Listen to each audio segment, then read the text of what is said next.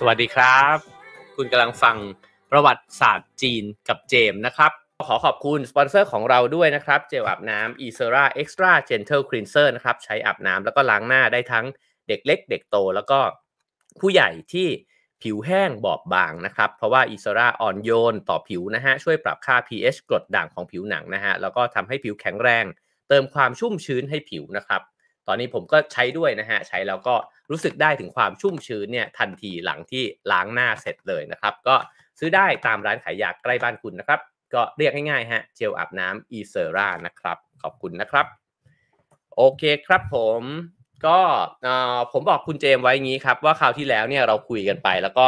มีคอมเมนต์ชื่นชอบมาหลากหลายมากเลยนะฮะ แล้วก็แต่บางคอมเมนต์เนี่ยบอกว่าโห ตอนแรกเนี่ยตัวละครเยอะมากนะฮะ เพราะว่าเราเล่ามาตั้งแต่ ยุคที่คุณเจมเนี่ยเรียกว่าสามเจ้าห้ากษัตริย์นะฮะก็คือในยุคตำนานปรำปรานะครับ เพราะฉะนั้นมันก็เลยมีตำนานเยอะแล้วของจีนเนี่ยเออเวลาเขาพูดถึงกษัตริย์ หรือว่าเจ้าเนี่ยนะฮะเจ้าที่เออมันก้ากึ่งมากเลยว่าเป็นมนุษย์หรือว่าเออจะเป็นเทพศักดิ์สิทธิ์เนี่ยนะฮะก็ในบางตำรานะฮะก็พูดถึง 3 องค์นะครับในขณะที่บางตำราก็อาจจะดึงองค์หนึ่งออกแล้วใส่อีกองค์หนึ่งเข้า 5 กษัตริย์ก็เหมือนกันนะครับ เพราะฉะนั้นเนี่ยมันก็เลยมีความสลับซับซ้อนอยู่สักนิดหนึ่งบางคนบอกว่าต้องการกระดาษเนี่ยออกมาจดเลยนะฮะซึ่งไม่แปลกนะครับ ถ้าดูแล้วจะมีความสับสนเล็กน้อยนี่ คุณคือคนปกตินะฮะเพราะว่าเราทุกคนล้วนแล้วแต่สับสนแบบนั้นด้วยกันทั้งสิ้นนะฮะผมก็เลยบอกคุณเจบอกว่าผมขอเวลา 5 นาทีนะฮะในการที่จะเริ่มต้นวันนี้นะครับ ก่อนที่จะเข้าสู่ เนื้อหาที่คุณเจมเนี่ยเตรียมมานะครับ ผมขอ recap นิดนึงของ EP ที่1นะฮะที่เราคุยกันไปนะครับ ก็สรุปเพียงแค่เนื้อหาแบบกระชับเท่านั้นนะฮะผมอ่านหนังสือเล่มนี้เนี่ยควบคู่ไปกับการคุยกับคุณเจมด้วยนะครับ ก็คือจีนยุคบุราณรัฐนะฮะเขียนโดยอาจารย์วรศักดิ์มหัทโนบลนะฮะซึ่งเป็นประวัติศาสตร์จีนที่ละเอียดมากแล้วก็สนุกมากนะครับ คุณเจมก็อ่านเล่มนี้ด้วยเช่นกัน แต่ว่าตำราของคุณเจมนี่หลากหลายมากๆนะฮะเพราะฉะนั้นเราคุ้มมากที่คุณเจมสรุปมาให้เราฟังกันนะฮะก็จาก EP แรกนะครับเราก็จะเห็นได้ว่าจีนเนี่ยถ้าพูดถึงเรื่องชาติพันธุ์เนี่ยก็เป็นชนชาติเนี่ยที่มีชาติพันธุ์ที่หลากหลายนะครับคือเวลาพูดถึงจีนเราอาจจะนึกถึงชนชาติฮั่นนะฮะแต่ว่าจากที่เราฟังกันมาในตอนแรกก็จะเห็นว่ามันเป็นอาณาบริเวณนะฮะที่มีคนหลากหลายเนี่ย ใช้ชีวิตอยู่ร่วมกันนะครับ แล้วก็มีชนชาติหนึ่งที่พูดภาษาฮั่นเนี่ยนะครับ ก็เป็นชนชาติหลักๆนะฮะหลังจากนั้นเนี่ยก็ค่อยๆ ผสมกลมกลืนเนี่ยกันไปจนนัวกันไปหมดนะฮะแล้วก็มีจุดหนึ่งที่น่าน่าสนใจแล้วก็น่าสังเกตนะครับก็คืออชื่อนามสกุลเนี่ยของนามสกุล หลักๆเนี่ยนะฮะในในยุค 3 กษัตริย์ 5จักรพรรดิเนี่ยนะฮะอันนี้เป็นศัพท์ของอาจารย์วรศักดิ์นะฮะแต่ว่าคุณเจมตั้งว่า 3 เจ้า 5 กษัตริย์เนี่ยนะครับ ก็มีชื่อเนี่ยที่ชื่อสกุลเนี่ยนะฮะที่มีความหมายของคำว่าผู้หญิงก็คือมีตัวเขียนของคำว่าหนิวเนี่ยนะฮะซึ่งแปลว่าผู้หญิงเนี่ยอยู่ในนั้นนะครับ ซึ่งสิ่งนี้มันสะท้อนอะไร มันสะท้อนว่าในยุคแรกเนี่ยนะครับการปกครองเนี่ยก็เน้นไปที่อำนาจ ฝ่ายมารดา ก็คืออำนาจฝ่ายแม่หรือว่าง่ายๆ ก็คือสังคมของผู้หญิงเป็นใหญ่นะฮะเหมือนที่จวงจื่อเนี่ยเขียนไว้นะครับบอกว่าพวกเขารู้จักแต่มารดาไม่รู้จักบิดา เพราะฉะนั้นเนี่ยนับญาติทางแม่กันนะฮะอันนี้ก็คือสรุปเพื่อที่ให้เห็นประเด็นที่ชัดเจนเนี่ยของ EP 1นะครับว่าในยุคก่อนหน้าที่จะมาเป็นรัฐเนี่ยนะฮะยุคโบราณเลยเนี่ยเป็นการนับญาติฝ่ายแม่นะฮะแล้วก็จนกระทั่งมาถึงยุคที่อีเนี่ยนะฮะ ถูกยกให้เป็นปฐมกษัตริย์ของราชวงศ์เซี่ยนะครับ ซึ่งราชวงศ์เซี่ยเนี่ยคุณเจคุณเจมได้เล่าไปละใครที่ยังไม่ได้ดู EP 1 ก็ย้อนไปดูได้นะครับ แล้วก็มีการเปลี่ยนผ่านเนี่ยจากอำนาจฝ่ายแม่เนี่ยมาอยู่สู่สังคมที่นับญาติทางพ่อ หรือว่าผู้ชายเนี่ยเริ่มที่จะมาเป็นใหญ่นะครับทำไมถึงเป็นแบบนั้นเนี่ยก็คำอธิบายของอาจารย์วรศักดิ์เนี่ยก็บอกว่า มันก็คือการเปลี่ยนแปลงของสังคมเนี่ยจากยุคที่เก็บป่า ล่าสัตว์กับเก็บของป่าล่าสัตว์เนี่ยนะฮะซึ่งตอนนั้นเนี่ยผู้หญิงยังคงมีบทบาทอยู่นะครับคือเวลาที่ออกไปเก็บของป่าเนี่ยผู้หญิงก็ออกไปเก็บด้วยอะไรแบบนี้นะฮะแต่พอมาทำการเกษตรแล้วเนี่ยผู้ชายเนี่ยนะฮะก็จะใช้เรี่ยวแรงมากกว่านะครับพอเริ่มมีการใช้แรงงานมากขึ้นเนี่ยผู้ชายเลยเป็นที่ถูกพึ่งพิงเนี่ยพึ่งพามากขึ้น ผู้หญิงลดบทบาทลงไปนะฮะ แล้วก็เริ่มเกิดหัวหน้าขึ้นมา เกิดคนใหญ่คนโตขึ้นมานะครับ สืบทอดกันมา แล้วก็จนกระทั่งเกิดผู้นำนะฮะซึ่งก็เป็นผู้ชายแน่นอน เพราะว่าใช้แรงงานแล้วนะฮะเกิดวิถีชีวิตแบบหมู่บ้านขึ้นมา ตรงนี้คือความเปลี่ยนแปลงนะครับ จากยุคตำนานเนี่ยที่เอ่อเป็นการเดินทางเร่ร่อนนะฮะเก็บของป่าล่าสัตว์ไปเรื่อยๆเนี่ยพอมีหมู่บ้านขึ้นมา มีการตั้งรกรากนะครับ ก็ต้องเริ่มมีผู้นำนะฮะแล้วก็อำนาจตกมาอยู่ของผู้ชายนะครับ ซึ่ง เราเล่ากันมาเนี่ยถึงความเปลี่ยนแปลงทางสังคมเนี่ยประมาณนี้นะฮะเดี๋ยวเรามาดูกันต่อ วันนี้ก็ตั้งชื่อว่าหน่ออ่อนของรัฐนะฮะซึ่งจริงเป็นคำที่อาจารย์วรศักดิ์เนี่ยแหละตั้งไว้นะครับก็ขอยืมอาจารย์มา เพื่อที่จะส่งต่อความรู้ต่อไปนะครับ ก็อ้างอิงจากหนังสือเล่มนี้ด้วยเช่นกันนะครับทีนี้เนี่ยอพอพูดถึงภาษาเนี่ยก็ภาษาฮั่นเนี่ยก็เลยเป็นภาษาของชาติที่ได้รับอิทธิพลสูงสุดเนี่ยนะฮะแล้วก็ค่อยๆ มีอำนาจมากขึ้น ทีนี้มันมีสัญลักษณ์อย่างหนึ่งที่เราทราบกันดีว่าจีนเนี่ยมีสัญลักษณ์เป็นมังกรใช่ไหมฮะเพราะฉะนั้นเนี่ยตรงนี้มันก็เลยน่าสนใจ เพราะว่าหวงตี้เนี่ยก็มีความสัมพันธ์เนี่ยกับสัญลักษณ์ของมังกรมาก มังกรเนี่ยมันสะท้อนถึงการที่ควบรวมเอาชนชาติต่างๆนะฮะในอาณาบริเวณที่เราเรียกกันว่าจีนเนี่ยแหละนะฮะมาเป็น มันก็ยังไม่เชิงเป็นหนึ่งเดียว แต่ว่าพอมันมีชนชาติหนึ่งเนี่ยขึ้นมามีอำนาจเนี่ยนะครับ ก็ค่อยๆเอาส่วนต่างๆ ที่เป็นสัญลักษณ์ของเผ่าต่างๆ มาประกบรวมกัน เช่น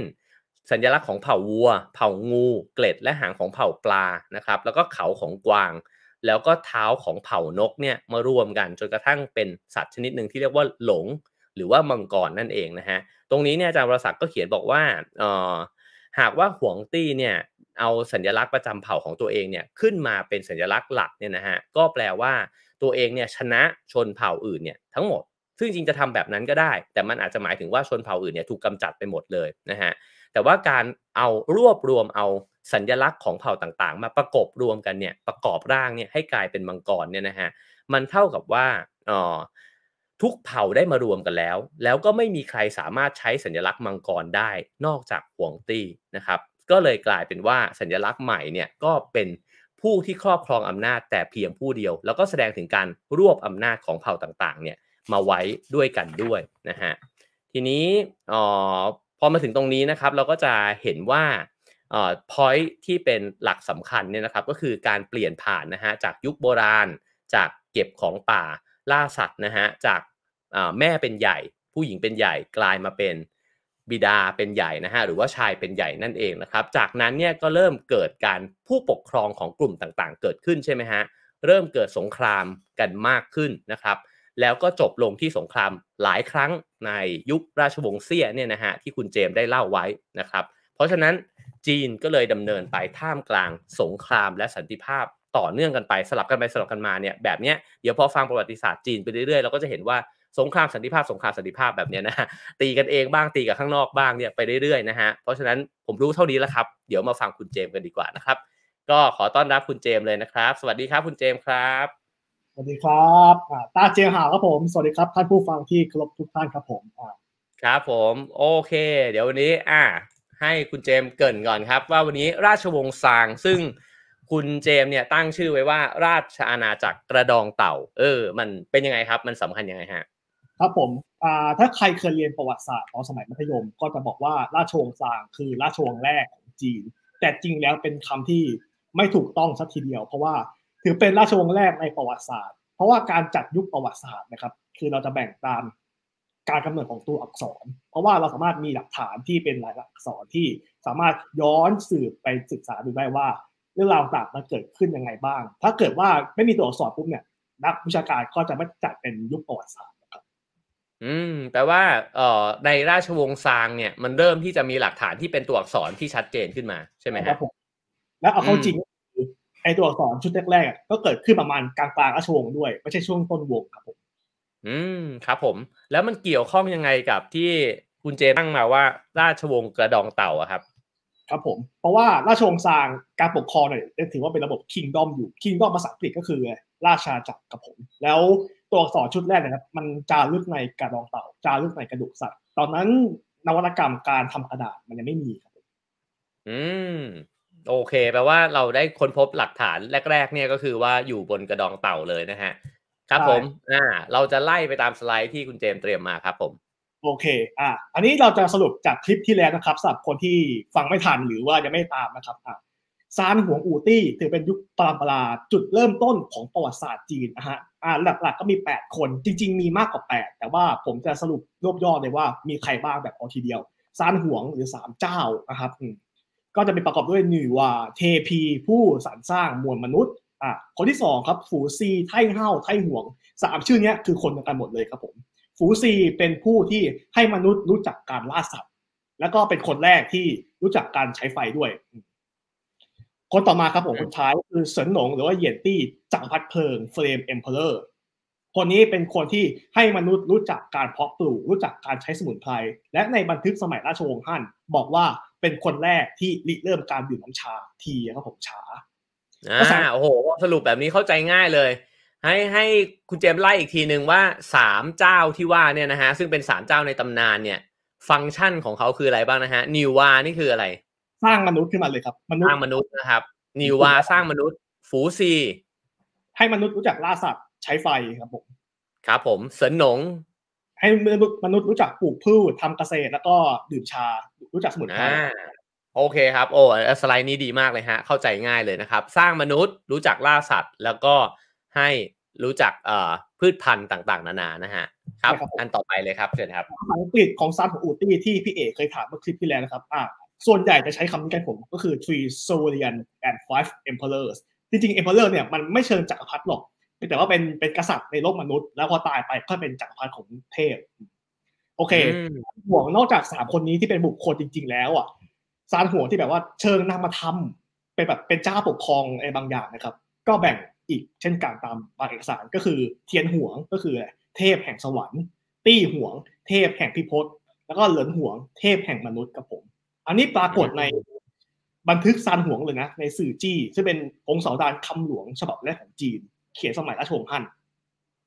อืม เยี่ยมเลยฮะ โอ้พอสรุปมาแบบนี้เข้าใจง่ายมากเลย เชิญครับเชิญต่อเลยครับดูห้ากษัตริย์บ้างครับผมหลัก ๆ ก็ห้าคนมีหวงตี้เมื่อกี้ที่พี่เอเล่าไปแล้วว่า เป็นบุคคลคนแรกที่รวบรวมเผ่าพันธุ์ต่างๆ ในจีน ซึ่งก่อนที่คนจีนจะเรียกตัวเองว่าชาวฮั่นเรียกว่าชาวขวาเซีย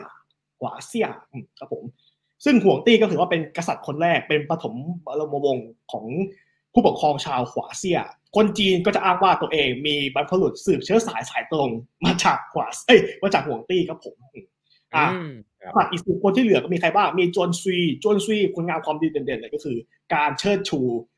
ปีตาธิปไตย การปกครองโดยผู้ชายเป็นใหญ่คู่คนนี้สรรสร้างศิลปะวัฒนธรรม เหยาคนนี้เป็นธรรมราชา ถ้าของไทยมีทศพิธราชธรรมของจีนจะเอาอย่างพระเจ้าเหยาครับผม แล้วก็ซุ่นเป็นคนที่มีขันติธรรมมากที่สุดในประวัติศาสตร์อ่า เมื่อเขาที่คนเคยถามว่าถึงชื่อโย ผมต้องขออภัยจริงที่ผมเล่าผิดผมบงตอนนั้นผมเล่าเล่าผิดจริง ชือโหยวเนี่ยครับเป็นบุคคลที่ร่วมสมัยกับหวงตี้จักรพรรดิเหลืองครับผม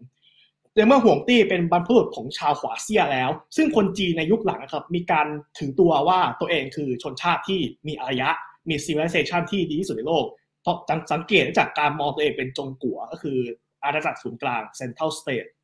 ถ้าหัวเซี่ยคือศูนย์กลางแล้ว คนที่ไม่ใช่เผ่าพันธุ์อื่น ก็จะเป็นอะไรเป็น barbarian เป็นคนเถื่อนครับผมชื่อโยเป็นตัวแทนของบาบาเลียนครับผมที่ห่วงตี้สามารถเอาชนะได้เป็นปี อืม โอเคครับผม อ่า ก็เอ่อที่คุณเจมเล่ามาสองอย่างนี่ก็ชัดเจนเลยนะฮะสามเจ้ากับห้ากษัตริย์นะครับ คือถ้าเราพูดถึงยุคปรำปราเนี่ยก็จำไว้แปดคนนี้แหละ แต่จริงๆแล้วในประวัติศาสตร์เนี่ยมันก็มีการถกเถียงกันใช่ไหมฮะว่าดึงคนนั้นเข้าดึงคนนี้ออกแต่ว่าคุณเจมบอกว่าหลักๆ เนี่ยก็จำไปอ่าแปดคนเนี้ยก็เป็นคนหลักแล้วนะฮะของยุคปรำปราครับ เชิญครับ โอเค ก่อนที่เราจะสรุปราชวงศ์เซียคราวที่แล้ว ขอเข้าซางเลยดีกว่า เพราะว่าเดี๋ยวเราจะเห็นภาพกันทีหลัง โอเคครับผมนี่มาดูโบราณวัตถุทางโบราณคดีที่สำคัญบ้างครับผม ใครเคยดูหนังจีนโบราณนะครับ จะเห็นว่าเวลาพวกชนชั้นสูงเขาดื่มเหล้ากันครับเขาใช้ภาชนะชนิดหนึ่งสิ่งนั้นนะครับเขาเรียกว่าเจ๋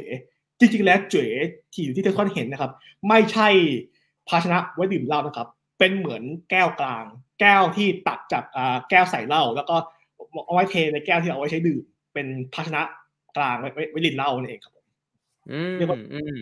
สังเกตดูคาว่าเจ๋ภายหลังคาว่าเจ๋มันแปลว่าฐานนันดอนศักดิ์งั้นแสดงว่ารากฐานของมันจริงอะครับ คือเป็นภาชนะที่ใช้กันใน noble man ก็คือชนชั้นสูงพวกระบบขุนนางพวกเจ้าแขวนนะครับผม ชาวบ้านพวกไพร่ใช้เลย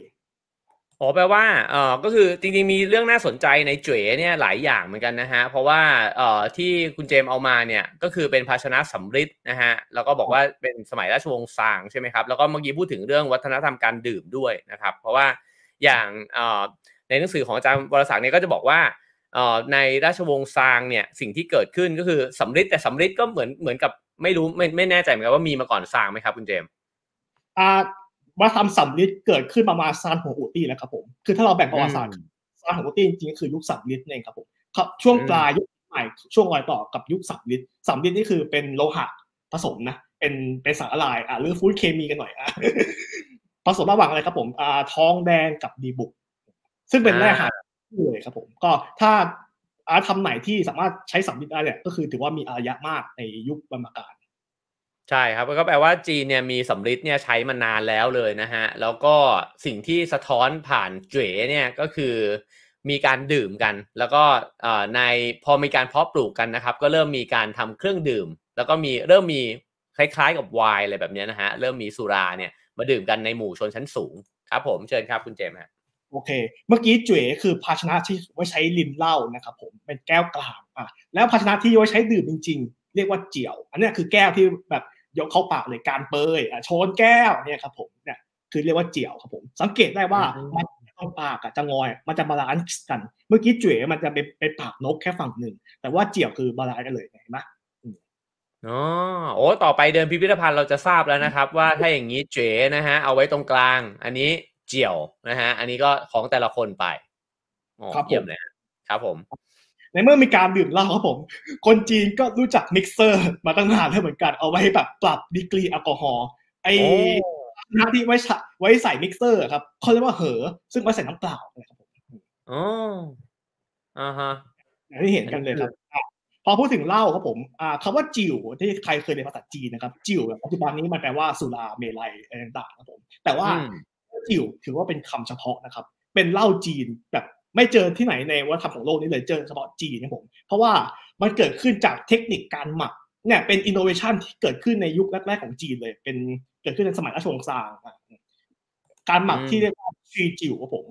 จริงๆแล้วการหมักเนี่ย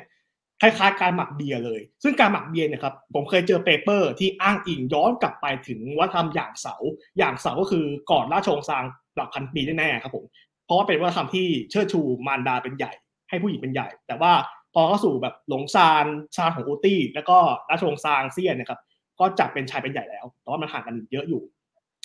อ่าอีกว่าทำการหมักเบียร์นะครับจริงๆขออนุญาตเรียกเบียร์แล้วกันเพราะว่าจริงๆมันไม่เชิงไวน์เพราะว่าไวน์มันต้องทำจากผลไม้แต่ว่าไอ้จิ๋วมันทำจากพวกข้าวสาลีครับผมอ่าหลักก็คือหลักวิทยาศาสตร์คือการหมักเบียร์ก็ใช้ใช้อะไมเลสแล้วก็ผสมด้วยยีสต์นี่ใช่ไหมครับครับผมจนได้แอลกอฮอล์มา ซึ่งชีวิตจิ๋วมันจะต่างจากวัฒนธรรมอื่นทั่วโลก ก็คือจะปล่อยให้ไอตัววัตถุดิบอะครับ มันขึ้นลาก่อน ซึ่งไอลาเนี่ยสามารถสั่งเคาะอะไมเลสได้ เพราะว่าสังเคราะห์ไม่ได้เลยครับแอลกอฮอล์ที่ได้เนี่ยมันก็จะมีความพิเศษกว่าเหล้าชนิดอื่นทั่วโลกครับผม ซึ่งไอหลักการนี้ครับผม ก็เป็นที่มาของการทำสาเกในญี่ปุ่นด้วย เพราะว่าญี่ปุ่นมันก็รับวัฒนธรรมจีนไป ซึ่งผมเคยเจอหลักฐานในสมัยสามก๊กคือหลังจากนี้ประมาณสองพันปี ว่าจดหมายเหตุของสามก๊กว่า ญี่ปุ่นมาขอติดต่อกับจีนในยุคนั้น แล้วมีการนำ เทคนิคนี้การทำเบียร์นะครับ ของจีนไปเป็นจุดเริ่มต้นของสาเกญี่ปุ่นครับผมอืมอืมครับผม เอ๊ะถามคุณเจมส์นิดนึงเพราะได้ข่าวว่าคุณเจมส์ก็เรียนภาษาจีนด้วยนะฮะเหอนี่กับเพอนี่ไม่เหมือนกันป่ะฮะ อย่างเฮอสุยที่แบบว่าดื่มน้อ่าใช่ไหมฮะเฮอนี่แปลว่าดื่ม เหอนี่คนละตัวถูกไหมครับำนะครับผมอ่าสังเกตเลยครับตัวอักษรนี้เป็นคำเฉพาะก็คือไว้ใช้เรียกไอ้ภาชนะเนี่ยครับโดยเฉพาะเลยครับผม อืมครับผมอ่าเราได้รู้อ่าสามภาชนะนะครับ เจ๋เจียว แล้วก็เหอนะฮะพอมีครบสามอย่างนี่เราก็จะ เออเหอครับเหอเราก็จะดื่มเหล้ากันได้นะฮะเหล้าจีนนะฮะโอเคครับผม โอเค อะเข้าเข้าระบบปฏิอะว่าเนี่ยคือครับผมตามชื่อหัวข้อที่ผมตั้งเอาไว้ ซึ่งจะต่างพี่เอ๋หน่อยครับผมก็คือ ราชาจักรกระดองเต่าอืม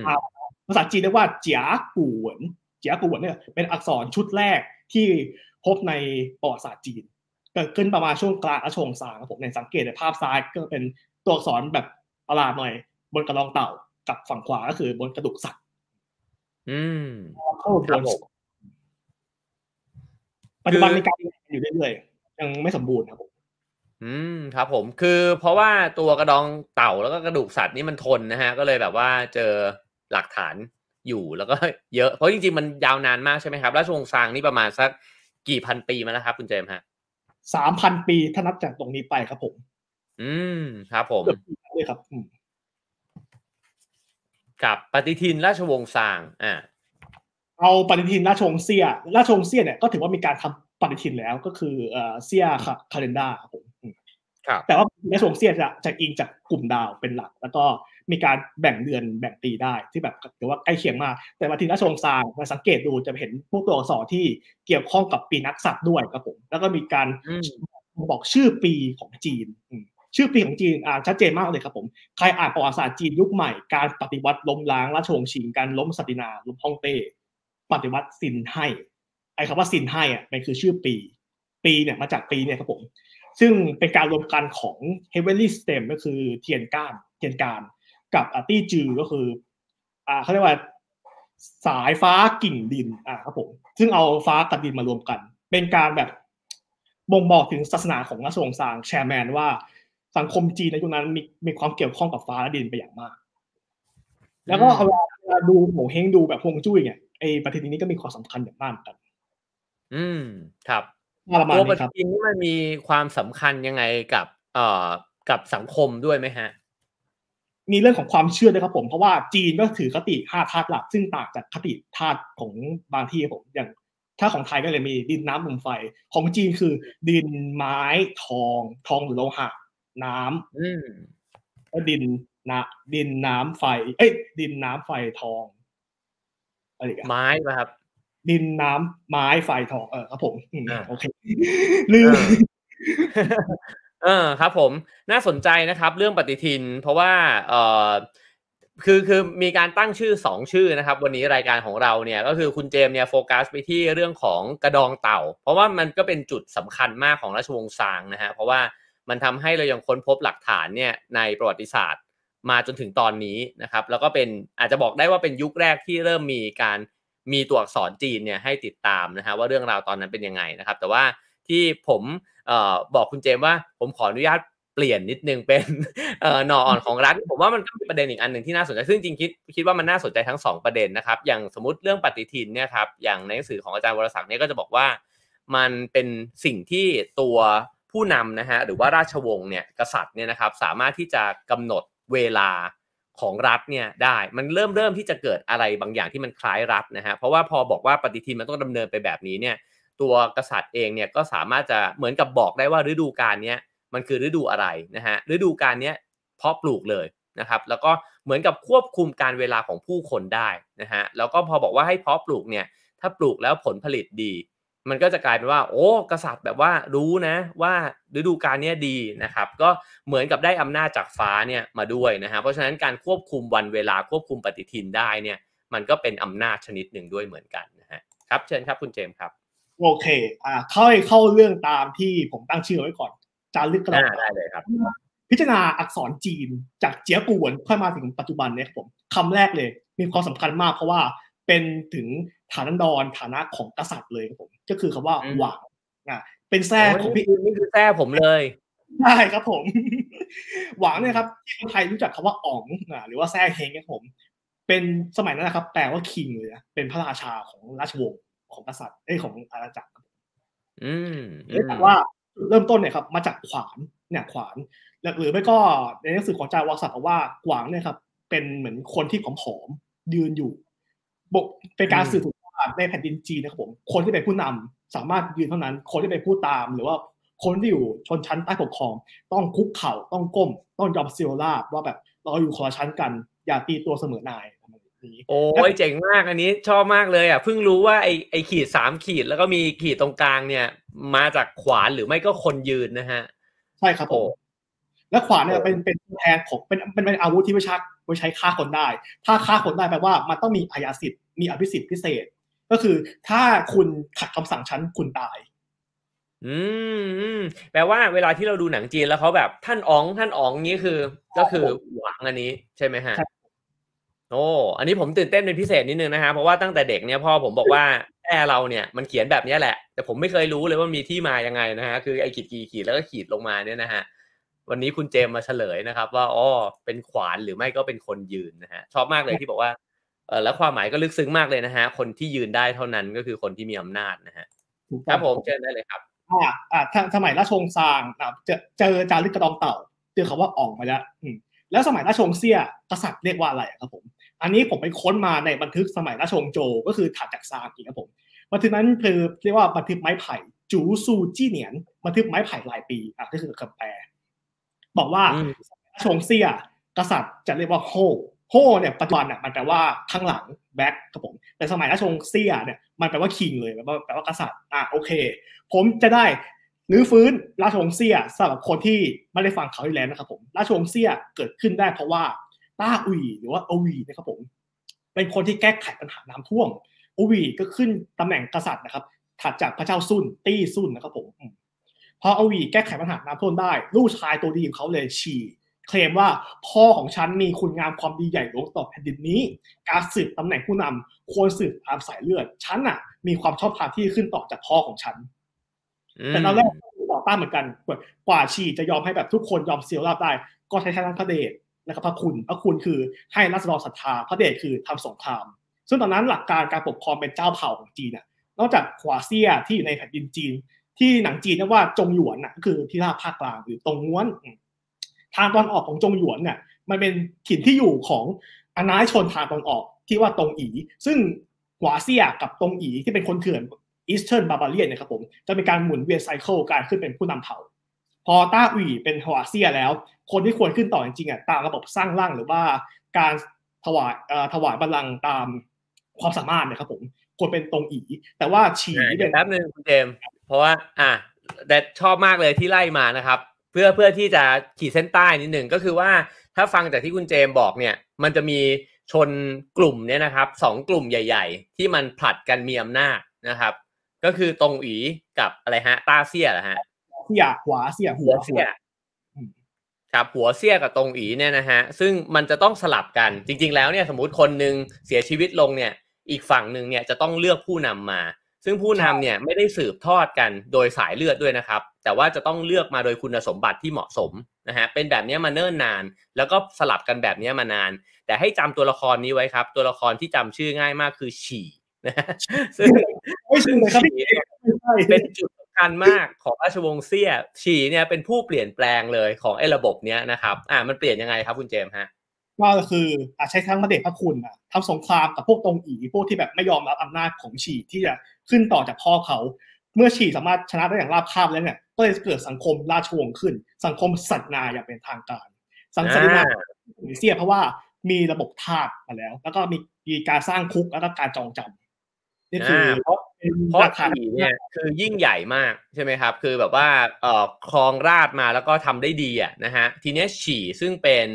ลูกนะครับ ก็รู้สึกว่าเฮ้ยพ่อตัวเองก็ยิ่งใหญ่แล้วก็สะสมอำนาจสะสมแบบโอ้โหสมบัติอะไรตั้งมากมายทำไมจะต้องไปเปลี่ยนอำนาจเนี่ยไปให้กับอีกฝ่ายหนึ่งฉีก็เลยคิดใหม่ว่าเฮ้ยไม่เอาละต่อไปเนี้ยไม่เห็นจะต้องไปเลือกคนจากความสามารถเลย ก็สืบทอดมาตามสายเลือดนี่แหละเพราะฉะนั้นฉีนี่เป็นคนเปลี่ยนแปลงสำคัญนะฮะที่ทำให้เริ่มมีราชวงศ์ แบบที่สืบทอดกันตามสายเลือดเนี่ยเกิดขึ้นนะครับ โอเค เชิญครับ อ่ากลับไปที่สไลด์หน่อยครับพี่เอได้ครับ สไลด์อันนี้โอเคอันเนี้ยเนี่ยคือคนซ้ายเราเอาไปไปคนซ้ายเราเมื่อกี้คือผสมคือคนที่สถาปนาราชวงศ์เซี่ยแต่ว่าฉีเนี่ยก็ยกข้องเขาเป็นผสมกษัตริย์แทนอะอ่าอืมถ้าคำว่าโฮ่อะแปลว่าพระราชาไปแล้วนะครับ การเรียกก็คือเอาคำว่าโฮ่นำหน้าแล้วก็ตามด้วยชื่อ อย่างเช่นฉีก็เป็นโฮ่ฉีแต่ว่าเมื่อโฮ่ฉีตายไปแล้วเนี่ยครับ ก็จะจะเปลี่ยนคำว่าโฮ่เป็นคำว่าตี้ก็คือจากอูตี้นั่นแหละครับผมเพราะว่าคติเนี่ยต้องการถือว่าฉันปกครองมาตั้งแต่สมัยห่วงตี้มาเรื่อยๆมาเรื่อยๆนั่นเองครับ เนี่ยเห็นไหมโอ้ในกษัตริย์เซียหรือว่าเซียโมนักขนาดมีพระชนชีพเท่านั้น พระเจ้าจงคังคราวก่อนผมขออนุญาตนะครับ ผมเล่าผิดจงคังจริงๆแล้วเป็นเป็นลูกของฉีเหมือนกัน เป็นน้องชายของไพ่คังที่ท้องล่าต่อจากฉีไม่ใช่ลูกจงคังถือว่าเป็นก็เป็นลูกของฉีเหมือนกันอะแล้วก็เศร้าคังเนี่ยคนเนี้ยครับคือคนที่ทำให้ราชวงศ์เซียกลับมายิ่งใหญ่ได้อีกรอบหนึ่งเพราะว่าสมัยของชีนะครับผมเพราะชีพอได้บัลลังก์มา ก็ทำตัวเหลวแหลกเหมือนได้แบบได้อำนาจแล้วก็แบบเหลวไหล ลูกชายเขาไทคังขึ้นต่อ ก็ยังเหลวไหลอีกจนกระทั่งลูกชายเขาโดนปลดก็คือคนที่ปลดเขาชื่อว่าอีอีเนี่ยตัวสองเดียวกับโฮอีเลยโฮอีก็คือวีรบุรุษที่ยิงดวงอาทิตย์สิบดวงให้เหลือกะเหลือดวงเดียวอะยิงไปเก้าดวง เมื่ออีของไทคังปุ๊บ อีก็โดนหานจั่วสังหารหานจั่วก็โดนลูกชายตัวเองคือหานเจียวสังหารต่อ เกิดเป็นยุคสุญญากาศทางการเมือง เพราะว่ากษัตริย์เตี้ยไม่มีอำนาจแล้วตั้งแต่ไทคังไทคังแบบโดนปลดปุ๊บก็เอาน้องชายไทคังชื่อว่าจงคังคนกลางเมื่อกี้ปลดจงคังก็อยู่ไม่นานก็โดนปลดอีก ลูกชายของจงคังคือพระเจ้าเซียง ก็หันไปแบบซ่อมส่วนกำลังแต่ก็อยู่ได้ไม่นาน จนลูกชายของเซียงเนี่ยครับก็คือเซาขังเข้ามาฟื้นฟูราชวงศ์เซียใหม่อีกรอบหนึ่งสามารถกลับ กำลาบหานเจียวที่เป็นลูกชายของหานจั่วได้นะโอเค ก็จำง่าย ๆ ฮะจำเศร้าคังแล้วกัน เพราะว่าเศร้าคังเนี่ยเป็นคนที่พลิกกลับให้ราชวงศ์เซียเนี่ยกลับขึ้นมามีอำนาจได้อีกครั้งหนึ่งนะฮะแล้วก็เกิดอะไรมากมายวุ่นวายแหละ เพราะว่ามันก็เกิดการเปลี่ยนแปลงเนี่ยในวิธีการเลือกผู้นำด้วยนะครับ ทีนี้เซียมันไปสิ้นสุดยังไงครับ คุณเจมส์ฮะถ้าเศร้าคังเป็นกษัตริย์ประมาณคนที่หกอะผมนั่งนับอยู่ มันจะเริ่มเสื่อมประมาณคนที่สิบสามสิบสี่อ่าสิบแล้วแต่นะครับสิบสามก็ได้สิบสี่ก็ได้ ขึ้นอยู่ว่าคุณจะนับต้าอุ๋ยหรือว่าอุ๋ยเป็นคนแรกหรือเปล่าอ่าพระเจ้าขงเจียขงเจียคนนี้เข้าสู่ยุคเสื่อมอย่างเป็นทางการแล้วเพราะว่าก่อนหน้านี้รุ่นพ่อรุ่นปู่ของขงเจีย มีการทำสงครามปราบพวกเผ่าต่างๆให้อยู่ใต้อำนาจของราชวงศ์เซีย แต่พอถึงพระเจ้าขงเจียเนี่ยครับ ก็คืองมงายไสยศาสตร์บ้าหมอผี จนล่าสามารถแบบต้องเสียเงินในท้องพระคลังไปกับการเส้นสวงบูชาฟ้าดินอันไร้สาระ ผมใช้คำไร้สาระเลยนะ เพราะว่ามันควรแบบพอเหมาะพอควรอะนี่คือคุณเข้าข่ายงมงายอะอืมอืมอืมเจ็ดคือพระเจ้าเซียเจีย คนนี้หนักเลย คือบะทั้งงมงายแล้วก็ทั้งทำสงครามรอบทิศเลยครับ เหมือนประกาศสตาว่าตัวเองคือ king of the world ประมาณนั้นนะครับผม แต่ว่าก็มีความแพ้บ้างชนะบ้าง ซึ่งสงครามมันต้องใช้เงิน เมื่อขูดรีดรัศดรมากขึ้นเนี่ยรัศดรก็แบบต่อต้าน พระเจ้าเจียถึงกับเปลี่ยนตัวเองว่าตัวเองคือพระอาทิตย์ที่ไม่มีวันดับ ประชาชนประสาบแช่งว่าเมื่อไหร่ไอตะวันตรงนี้มันจะดับทีสุดท้ายก็มีเผ่าเผ่าหนึ่งที่อยู่เคยอยู่ใต้อานัตของราชวงศ์เซียคือเผ่าซาง เผ่าซางมีผู้นำเผ่าชื่อว่าทังทังก็มีทาสติที่นาจริง ๆ ไม่ใช่ทาสหรอก แต่ว่าเป็นคนที่อ่าปลอมตัวเป็นทาสเพื่อจะมารับใช้กับทังชื่อว่าอีอินพี่เอกเดี๋ยวตรงนี้นิดนึง เราต้องไปขยักนะครับ เพราะว่าประวัติศาสตร์นี่มัน ตัวละครมันเยอะเหลือเกินนะครับ ผมอยากจะให้จำแค่นี้ฮะ คือใครที่จำได้หมดก็ประเสริฐนะครับ แต่ว่าถ้าใครรู้โอ้โหตัวละครเยอะจังนะฮะจำเจียไว้ครับ เจียเนี่ยก็คือเออเป็นคนสุดท้ายของราชวงศ์เซี่ยนะครับใช่ไหมฮะตามที่คุณเจมได้บอกไปว่าก็โอ้โหทำทั้งทั้งทางสงคราม แล้วก็นึกว่าตัวเองยิ่งใหญ่มากนะฮะแต่ว่าประชาชนเนี่ยไม่ชอบ เพราะว่าเอ่อมีการกดขี่ขูดรีดอะไรเนี่ยกันเยอะมากจนกระทั่งมีคนที่ชื่อว่าทังเนี่ยนะฮะซึ่งก็เป็นอีกเผ่าหนึ่งเนี่ย แล้วก็เหมือนกับอ้างด้วยมีการกล่าวอ้างนะฮะว่าเอ่อมีเทพสูงสุดเนี่ยบัญชาด้วยว่าให้โค่นล้มเจีย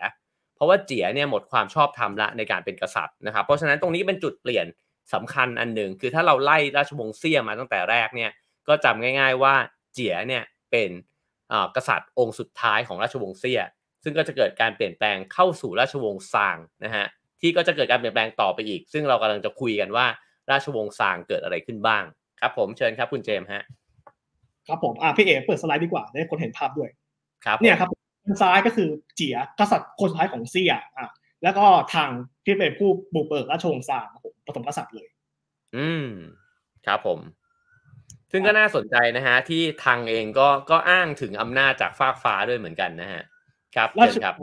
คนนี้ครับ คนที่ปลอมตัวเป็นทาสปลอมตัวเป็นทาสเป็นทาสขายทาสทาสทางนะ เพราะว่าจะมา เป็นกุญซือคนสำคัญในการชี้แนะว่าทำไงให้ทางทางล้มเสียเจียได้ อืมอืมอันนี้คือเสนาบดี ใช่ครับผมพอหลังซางทางเสียชีวิตไปนะครับ รุ่นหลานของชางทางก็คือพระเจ้าไทเจีย ไทเจียตอนแรกก็เป็นกษัตริย์ที่แบบไม่สนใจราชกิจเลยวันๆมาแต่หมกมุ่นกับเรื่องไร้สาระอีอินเนี่ยก็จับตัวไทเจียไปคุมขังเอาไว้ แล้วก็ยกลูกคนอื่นของซางทางขึ้นมาเป็นกษัตริย์แทนอี ไทเจียโดยคุมขังสามปี โดยมีอีอินเป็นคนแบบเป็นพระอาจารย์คอยขัดเกลาเลี้ยงดูว่าเมื่อไหร่จะสำนึกได้ ถ้าสำนึกได้เมื่อไหร่เนี่ยค่อยถวายบัลลังก์คืน กว่าไทเจียจะที่เป็นรุ่นหลานของซางทังครับสำนึกได้ก็ใช้เวลาสามปี พอไทเจ็บกับล่าใหม่รอบหนึ่งก็ได้อีอินเนี่ยคอยคำจุนว่าราชวงศ์ซางควรจะปกครองในทิศทางไหนอ่าโอเค เพราะฉะนั้นอีอินเนี่ยก็เป็นเสนะฮะเป็นเสคนสำคัญคนหนึ่งของราชวงศ์ซางในยุคต้นนะครับ มันมีจุดที่น่าสนใจอีกอย่างหนึ่งในหนังสือของอาจารย์วรศักดิ์นะครับ ก็คือบอกว่าตัวทังเนี่ยที่ไปโค่นเจียจากราชวงศ์เซี่ยมาได้นี่ยครับจนกระทั่งเกิดมาเป็นราชวงศ์ซางเนี่ยนะครับ ตัวทังเองเนี่ยตอนที่เขาจะสวรรคตสิ้นพระชนไปเนี่ยนะฮะก็ปรากฏว่าตัวโอรสองโตของเขา ซึ่งโดยปกติเนี่ยควรจะได้สืบราชบัลลังก์ต่อเนี่ยนะฮะก็ตายไปเนี่ยตั้งแต่ยังเยาว์วัยอยู่เลยนะฮะเพราะฉะนั้นเกิดการเปลี่ยนแปลงอีกแบบหนึ่งเกิดขึ้นนะครับ ก็คือ ผู้สืบบัลลังก์ต่อมาเนี่ยกลายเป็นพระอนุชา หรือว่าน้องเนี่ยแทนนะครับซึ่งแต่ก่อนมันไม่เคยมีอะไรแบบนี้ในประวัติศาสตร์จีนนะครับคือเมื่อกี้เราคุยกันไปแล้วว่าเปลี่ยนแปลงครั้งหนึ่งก็คือ เริ่มมีการสืบทอดตามสายราชวงศ์นะฮะก่อนหน้านั้นไม่เป็นแบบนั้น คราวนี้มาใหม่แล้วฮะก็คือไม่ใช่แค่ลูกละที่จะรับราชบัลลังก์ไป แต่ว่าน้องก็รับราชบัลลังก์ต่อไปได้ ตรงนี้ก็จะเป็นอีกคีย์หนึ่งนะฮะที่เดี๋ยวมันจะมีการทะเลาะกันระหว่าง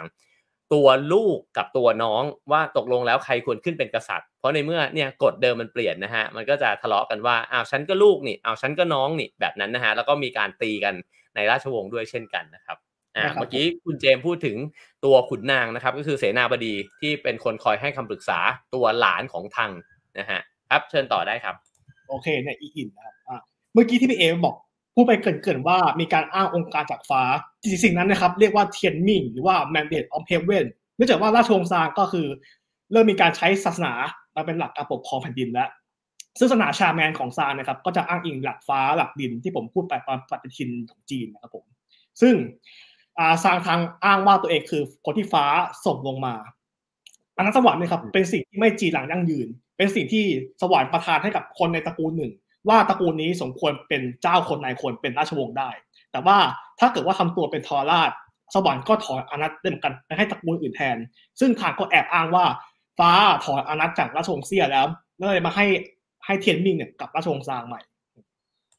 ก็ว่าตัวเองสมควรขึ้นเป็นกษัตริย์แทน โอ้พอฟังไปเรื่อยๆจะดูหนังจีนสนุกขึ้นมากเลยนะครับ เพราะว่าเวลาเราดูหนังจีนเราได้ยินคำว่า อานัสสวรรค์ ได้บรรพามาแล้วว่าอะไรเงี้ยนะครับ เพราะฉะนั้นเทียนมิงนี่ก็เป็นเป็นเรื่องสำคัญเหมือนกันของเรื่องอำนาจนะครับ เพราะว่าก็จะมีคนกล่าวอ้างเทียนมิงเนี่ยเพื่อที่จะขึ้นมามีอำนาจได้อยู่เรื่อยๆ ด้วยเหมือนกันนะฮะครับ เชิญครับคุณเจมโอเค อ่า เมื่อกี้ที่ผมพูดไปคร่าวๆเขาว่าตี้หรือเต้นะผม จริงๆแล้วในสมัยราชวงศ์ซางผมเป็นตี้คือ ถือว่าเป็นเจ้าแห่งทวยเทพ เป็นหลอดของเทพทั้งหมดเลยผม เป็นฐานะของซางหลังสวรรคตที่ปรากฏในจารึกกระรองเต่าด้วย จริง ๆ ก็เป็นฐานะของกษัตริย์ราชวงศ์เซียด้วยเหมือนกัน เพราะว่าซางมันก็เอาระบบเซียมาใช้เยอะอยู่เหมือนกัน แต่ว่าซางเนี่ยมาทำให้มีนามธรรมมากขึ้น เพราะว่ามีมีทั้งหลักฐานและอักษรแล้วก็เรื่องของศาสนาชัดเจนมาก เรื่องนี้ผมเคยคุยกับอาจารย์ศิริพจน์ที่เป็นเพื่อนของอาจารย์ตุลก็หลักตรงกัน มีการแลกเปลี่ยนเอกสารกันด้วย อืมครับผมแปลว่าที่เต้เนี่ยคือเจ้าแห่งทวยเทพ อันนี้มันเหมือน ถ้าถ้าดูหนังจริงคือเหมือนเง็กเซียนฮ่องเต้อะไรแบบนั้นนะฮะครับผมเนี่ยคือเจ้าแห่งทวยเทพเนี่ยมาจากคำว่าสร้างตี้สร้างเทพข้างบน ตี้ก็คือแบบเป็นเป็นแบบเป็นหลอดครับผมคือการอ้างองค์นี้เลยครับผมมันเป็นมนุษย์ก็คือเป็นคนที่สวรรค์ส่งออกมา พอตายไปแล้วค่อยเป็นกลับมาเป็นเจ้าของทั้งหมดของเอวิติง อ๋อ ก็คือทุกกษัตริย์ ราชวงศ์ซางทุกองค์เนี่ย หลังจากสวรรคตนะครับ ก็จะถูกให้นามว่าเป็นตี้ใช่ไหมฮะ กลายไปเป็นทวยเทพแทนครับผม อยากทราบเอ่อตัวอักษรที่มาจากภาพนิดนึงครับ ในภาพนี้มันคืออะไรครับ มันเป็นเหมือนแบบอ่าเครื่องไว้บวงสรวงครับผม ไปบวงสรวงฟ้าดิน โอ้ โอเคครับผม อ่า ตัวต่อไปคือวันนี้สิ่งหนึ่งที่น่าสนใจนะครับที่คุณเจมเอามาให้ดูหลายหลายจุดเนี่ยก็คือคำซึ่งคำเหล่านี้มันเป็นอักษรภาพเพราะมันเป็นอักษรโบราณใช่ไหมครับ แล้วมันเรายังคงได้เจอแล้วก็ได้เข้าใจมันเนี่ย ก็เพราะว่ามันถูกจารึกไว้ในกระดองเต่ากับกระดูกสัตว์นะฮะ เพราะฉะนั้นวันนี้คุณเจมเลยเอามาให้ดูหลายตัวอักษรเลยนะครับ ครับเชิญครับ พูดถึงคิงเยอะไปแล้ว เราต้องพูดถึงชนชั้นปกครองไปถูกปกครองบ้างก็คือราษฎรของเรา อ่าราษฎรสมัยราชวงศ์ซางครับ ชาวบ้านครับผมราชวงศ์ซางมีหลักการปกครองก็คือ ชาวบ้านทุกคนถือเป็นเป็นไพ่หลวง เป็นไพ่ของกษัตริย์อ่าต้องแบบมีการเวรออกเวรคือ เข้าเวรออกเวรทำอะไร ไปไปทำไร่ไถนาผลิตผลิตการเกษตรให้ส่งเข้ากับคลังหลวง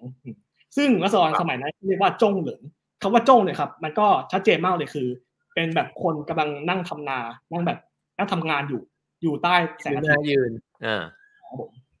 อ่าครับผม จงเหลินเนี่ยมันก็เป็นที่มาของรัษฎรสมัยราชวงศ์ซางครับผม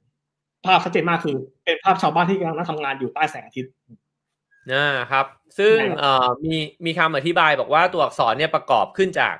สองตัวด้วยกันใช่ไหมฮะ ตัวบนเนี่ยก็คือคำว่ายืดยืดใช่ไหมแปลว่าดฮะวงที่แปลว่าดวงอาทิตย์นะครับ แล้วก็ข้างล่างก็คือเหรินนะฮะเหรินนี่ก็คือคนมนุษย์แต่ว่าเอาคนเนี่ยมาเรียงกันสามคนนะครับ ก็เป็นภาพที่ชัดเจนมากเลยนะฮะ ซึ่งอันนี้ก็สะท้อนว่าอ่อราษฎรในในราชอาณาจักรซางเนี่ยก็ทำการเกษตรกัน แล้วก็มันก็มีอ่อคำที่ถกเถียงกันใช่ไหมครับ ว่า เอ๊ะตกลงแล้ว ตกลงแล้วสถานะของราษฎรในราชวงศ์ซางเนี่ยเป็นยังไงกันแน่ คือเป็นทาสติดที่ดินไหมนะฮะคือต้องทำงานแล้วก็ส่งสวยเนี่ยเข้าไปให้ราชสำนัก หรือว่าเออก็ได้รับอิสระเสรีพอสมควรนะฮะอันนี้คุณเจมส์มีทัศนะอะไรบ้างไหมฮะ ถ้าเป็นทาสนะครับ เป็นทาสของคนคนเดียวเลย ก็คือทาสของกษัตริย์ แต่ว่าถ้าอืมเป็น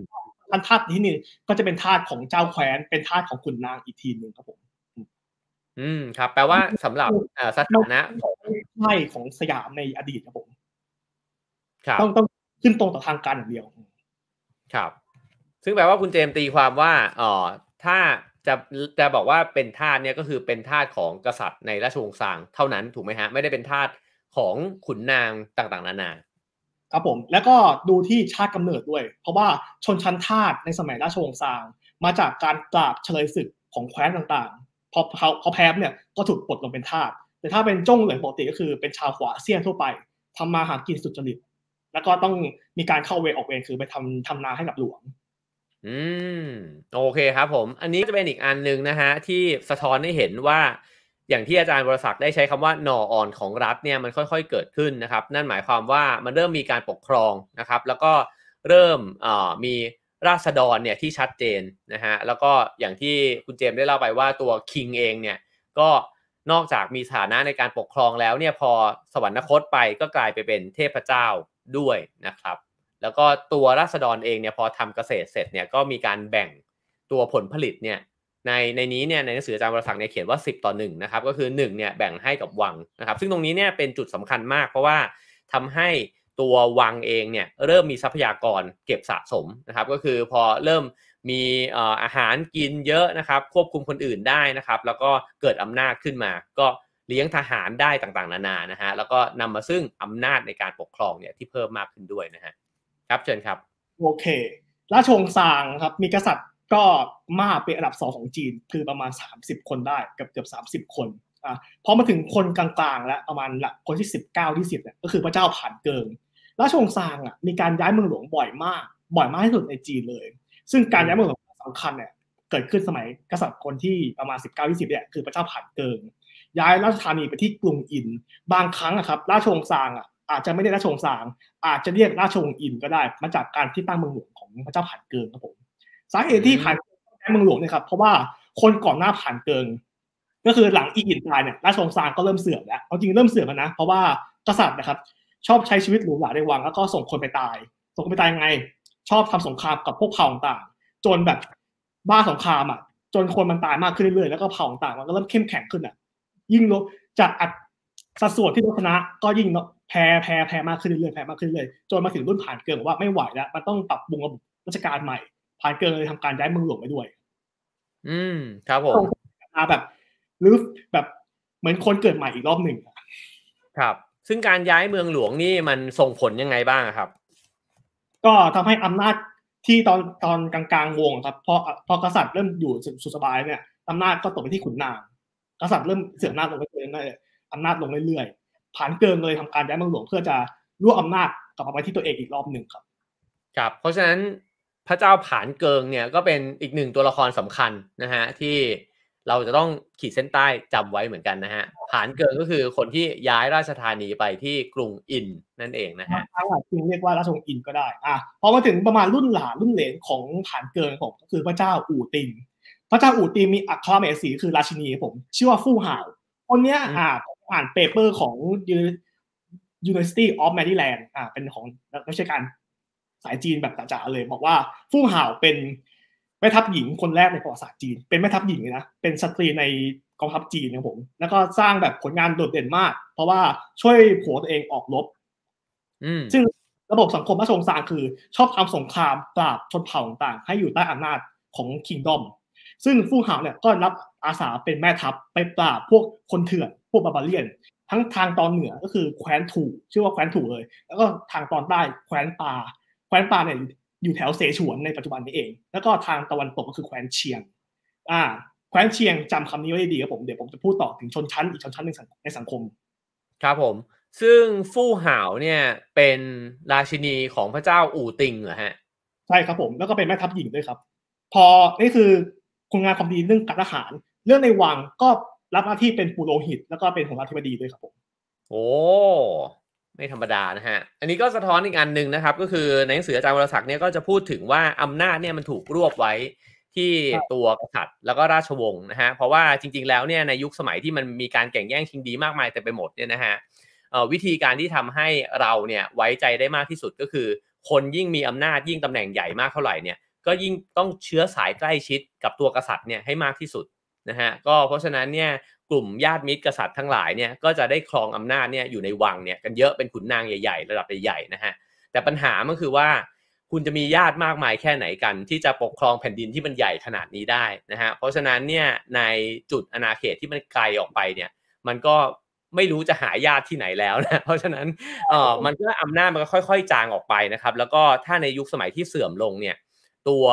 อำนาจตัวแผ่นดินที่อยู่ไกลออกไปจากวังเนี่ยนะฮะซึ่งมีผู้ปกครองที่ไม่ได้สนิทกับกษัตริย์ขนาดนั้นเนี่ยก็มีโอกาสที่จะกลายเป็นผู้กระด้างกระเดื่องขึ้นมา แล้วก็มาเปลี่ยนอำนาจไปแทนได้นะครับ ครับผมผมอ่าจำเผ่าเชียงที่ฟู่ห่าวเคยนำทัพ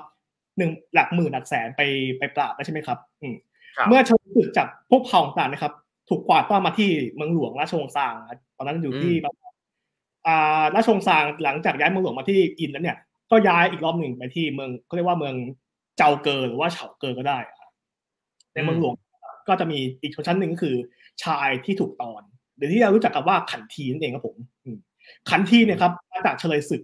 ถือว่าเป็นชนชั้นทาสอีกเหมือนกัน เป็นอันนี้เป็นทาสหลวงเลย เพราะว่าต้องอยู่ในระวังคอยรับใช้กษัตริย์แล้วก็รับใช้ฝ่ายใน อืม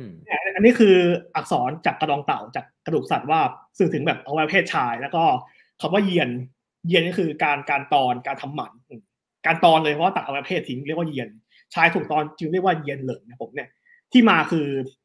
เป็นแบบเหมือนเป็นเหมือนแบบห้องห้องขัง แล้วก็จับชายขึงไว้แล้วก็ตัดอวัยวะเพศตัดจูทิ้งกันครับตามภาพเนี่ยโอ้โห ตัวอักษรตัวนี้นะฮะ เป็นภาพที่ชัดมากเลยคือห้องนะครับ แล้วก็มีคนอยู่ข้างในแล้วก็ถูกตัด จูทิ้งเนี่ยนะฮะ โอ้เออเป็นตัวอักษรที่แบบว่าเห็นชัดมากเลยครับ ผม เนี่ยเนี่ยคือจุดเริ่มต้นของขันที ซึ่งขันทีในสมัยราชวงศ์ซางก็จะมาจากเผ่าเชียงซะส่วนมากเนี่ยก็เป็นเผ่าที่ฟู่หาวก็ไปปราบแล้วก็สร้างคุณงามความดีอย่างมากเหมือนกัน โอ้ครับ ผม อยากทราบนิดนึงฮะว่าเขาตัดอวัยวะเพศขันทีทิ้งเนี่ย เพราะว่าอะไรครับ เพราะว่าไปรับใช้ฝ่ายใน อืมแล้วก็เพื่อป้องกันว่าไม่ให้ไปแบบ มีอะไรกันกับสนมของกษัตริย์ อีกอย่างหนึ่งก็คือ เป็นการบอกว่าคุณเป็นผู้แพ้แล้ว คุณไม่สมควรจะสืบเผ่าพันธุ์ได้อีกต่อไป อืมอืมครับ ซึ่งอันนี้เนี่ยถ้าฟังจากคุณเจมเนี่ยเราสามารถที่จะเอ่อพูดได้ว่าตามหลักฐานประวัติศาสตร์เนี่ย ขันทียุคแรกเนี่ยก็เริ่มต้นในราชวงศ์ซางอย่างนั้นได้ไหมฮะพูดง่ายๆได้เลยเพราะหลักฐานชัดเจนครับผมอืมครับผม ซึ่งถ้าอันนี้ก็เชื่อมกับในหนังสืออาจารย์วรศักดิ์นะครับว่าว่า การปกครองแบบนี้เนี่ยมันก็เริ่มเกิดเป็นเมื่อกี้คุณเจมก็พูดไปบ้างแล้วนะฮะก็คือเรื่องทาสเวลาที่ชนะมาเนี่ยก็จะนำเอาผู้คนอื่นๆเนี่ยมาเป็นทาสนะฮะมาใช้แรงงานต่างๆนานานะครับ แล้วก็อีกอย่างหนึ่งเนี่ยก็คือจับไปขังคุก สิ่งเหล่านี้ก็เกิดขึ้น พอมันมีเริ่มที่จะมีอะไรบางอย่างที่คล้าย ๆ รัฐเนี่ยเกิดขึ้นมา มีชุมชนที่มันใหญ่ขึ้นนะครับ มีอาณาจักรที่มันใหญ่ขึ้น มีอำนาจที่มันชัดเจน เพราะฉะนั้นเนี่ยมันก็ต้องมีผู้ที่ถูกจับกลุ่ม ถูกกระทำแล้วก็นำมาซึ่งกฎหมายด้วยนะฮะก็กฎหมายก็เป็นอีกอย่างหนึ่งที่เป็นสัญลักษณ์ของการที่เริ่มที่จะเกิดรัฐขึ้นมาบ้างแล้วนะฮะเพราะว่ากฎหมายที่ร้ายครับผมถ้าไม่ถูกประหารชีวิต โทษที่รุนแรงมากเลยก็คือ การตอนเป็นขันทีเหมือนกัน เพราะแบบว่าที่จะมีทายาทสืบต่อไปอีกแล้ว คนจีนให้ความสำคัญการมีทายาทเองครับผม อืมอืมอ๋อเป็นการลงโทษแบบนี้ด้วยนะฮะใช่ลงโทษทางคุณธรรมศีลธรรมเหมือนกัน ครับผม แล้วก็มีอีกวิธีการลงโทษหนึ่งที่ฟังแล้วก็โอ้โหโหดใช้ได้นะฮะก็คือมีการประทับตราเนี่ยด้วยเหล็กร้อนๆเนี่ยเอาหน้าแนบลงไปกับตัวหนังสือใช่ไหมฮะแล้วก็เหมือนกับประทับตราไว้ว่าแกเนี่ยเป็นคนผิดบาปอะนะฮะแล้วก็เหมือนกับต่อให้แผลแห้งแล้ว มันก็จะประจานคนคนนั้นเนี่ยไปอีกนานเลยนะฮะโทษฐานเลยนะครับ การทำให้การเอาของร้อนมาจี้อะคือโทษฐานเบาเพราะว่าหนักกว่านี้ก็คือทำให้พิการแล้วตัดแขนตัดขา เฉือนจมูกเฉือนใบหู สักหน้าอย่างเงี้ยหรือครับตอนไม่ขัดขืนอ่าอันนี้ก็เห็นถึงการใช้อำนาจรัฐแล้วนะฮะ ครับผมเชิญครับชัดเจนมากในสมัยราชวงศ์ซางอ่า ทีนี้มาถึงคนสุดท้ายจริงๆก็ทีกษัตริย์คนท้ายที่ถือเป็นทรราชของอีกคนหนึ่งของราชวงศ์ซางก็คือ ตี้ซินซางโจวหวังจูโซ สังเกตดูครับมีหลายชื่อมากเลย เนี่ยตี้ซินเมื่อกี้ที่ผมพูดไปว่าเพื่อกษัตริย์ตายไปแล้วไปเป็นเทพ แล้วเอาคำว่าตี้นำหน้าเนี่ยสังเกตเลยคือคำว่าตี้ซินครับ ซางโจวหวังอันชื่อนี้คือเป็นชื่อที่คนยุคหลังแต่งตั้งให้อ่าชื่อของเขาจริงๆอะครับ คือจื่อโซ่แท้ของราชวงศ์ซาง คือแท้จื่อที่แปลว่าลูกครับผม มาจากลูกมาจากทายาทอืมอืมถ้าครับใครผมเคยวรรณกรรมจีนเรื่องห้องศิลป์หรือว่าเฟิงเสินเหยียนยี่ถูกแปลไทยครั้งแรกสมัยรัชกาลที่สองอ่าอืมบอกว่าติวอ๋องเนี่ยครับหรือว่าซางโจวหวังเป็นกษัตริย์ทอราชที่ คิดค้นกฎหมายการลงทันที่โหดร้ายมากอย่างหนึ่งก็คือ การต้มทั้งเป็น การเผาทั้งเป็น แล้วก็การนำเฉลยศึกการนำนักโทษ มาทำเป็นอาหาร แล้วก็ให้ลูกหลานเขากินพี่เอ๋ได้บอกไหมมันเหมือนเหมือนผมจับพ่อพี่เอ๋ได้ ผมไปติวอ๋องผมจับพ่อพี่เอ๋มาฆ่า แล้วก็เอาเนื้อพ่อพี่เอ๋มาให้พี่เอ๋กินอะโอ้โห โหดสุดใช่ครับผมอืมๆครับผม ติวอ่องนี่ก็คือ เอ่ออันนี้เหมือนแปลไทยมาแล้วไหมคือติวอ่องนี่เป็นเป็นเป็นภาษาอะไรอะ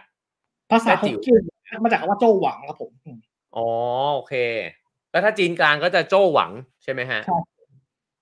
ซึ่งได้โอ้โหจำยากมากเลยนะ เพราะว่าจีนเนี่ย คือเอาแค่จีนกลางเนี่ยก็มีชื่อเรียกเองเนี่ย หลายชื่อมากนะครับ ตั้งแต่ชื่อตอนที่เขา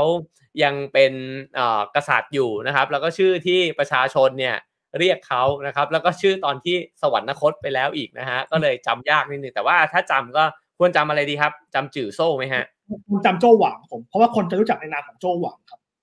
อ๋อโอเค ก็คือโจ้หวังเนี่ยก็จะเป็นอ่ากษัตริย์องค์สุดท้ายของราชวงศ์ซางใช่ครับผม แล้วเขาก็มีเสนาบดีคนสำคัญ เป็นเชื้อพระวงศ์แหละเป็นเชื้อพระวงศ์แท้จื่อเหมือนกัน แล้วก็มีราชินีอีกคน ใครเคยอ่านห้องศิลป์น่ะจะรู้จักอนามของปีศาจจิ้งจอกเกาหาง พาไปสลัดอ๋อครับผม อ่า ให้ไปต่อก่อนครับเนี่ยก็คือซูตาจีปีศาจที่จับเกาหางในเรื่องห้องศิลป์เป็นราชินีคนสุดท้ายของราชวงศ์ซาง อันเนี้ยเป็นอีกหลักฐานหนึงที่ชัดเจนมากว่า คนจีนมีการกดสตรีเพศมาตั้งแต่ดึกดำบรรพ์แล้ว เพราะว่าถ้าตามประวัติของตาจีเนี่ยที่มีประวัตินิดหน่อยนิดเดียวมาก นางเป็นลูกสาวของประมุขเผ่าเผ่าหนึ่งที่ถูกโจ้หวางไปปราบมา แล้วก็ได้ตาจีมาเป็นนางบำเลอ แล้วก็ตาจีบำเลอจนแบบโจ้หวังหลงในกรรมมาคุณ แล้วก็แต่งตั้งให้เป็นราชินี ตาจีก็แบบก็เป็นหญิงงามร่มเมืองอะอันนี้ก็เลยถูกเขียนขึ้นในคนสมัยหลังเพื่อเพื่อต้องการแบบข่มสตรีเพศว่าสตรีเนี่ยทำอะไรก็ผิดไปหมด อืม อืม ครับผม แล้วเมื่อกี้ที่คุณเจมบอกว่าเอ่อมันแสดงให้เห็นว่ามีการกดขี่สตรีเพศเนี่ย นอกจากแค่เรื่องไปรับใช้บำเรอเนี่ย มันมีอะไรอย่างอื่นอีกไหมฮะ ก็การเขียนใส่ร้ายในพงศาวดารครับผมมันเขียนดิสอ๋อ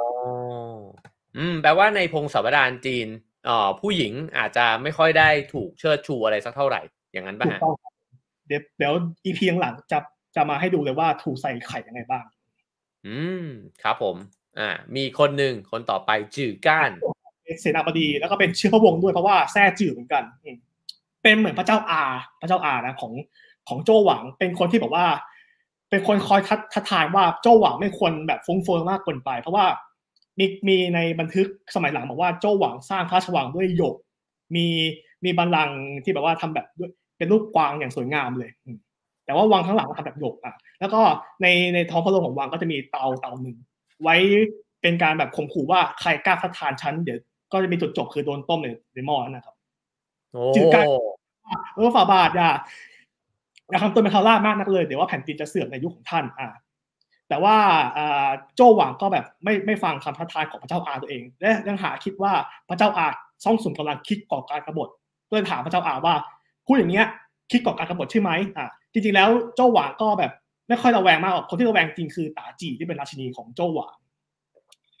โจหวังเลยบอกว่า อ่า ถ้าเจ้าบริสุทธิ์จริงอะครับ ผมนึกถึงเพลงของใหม่มากเลยอะไอ้ควักหัวใจ มาออกมาพิสูจน์แล้วพอออกมาเลยถ้าบริสุทธิ์ใจจริงๆอะเจ้าควักหัวใจเด็กออกมา ปีเอ่อจืดก้านนะครับ ก็นำมีดมาควักหัวใจเด็กว่าตัวเองอะใจบริสุทธิ์จริง เป็นขุนนางตรงฉิน เป็นขุนนางแบบว่า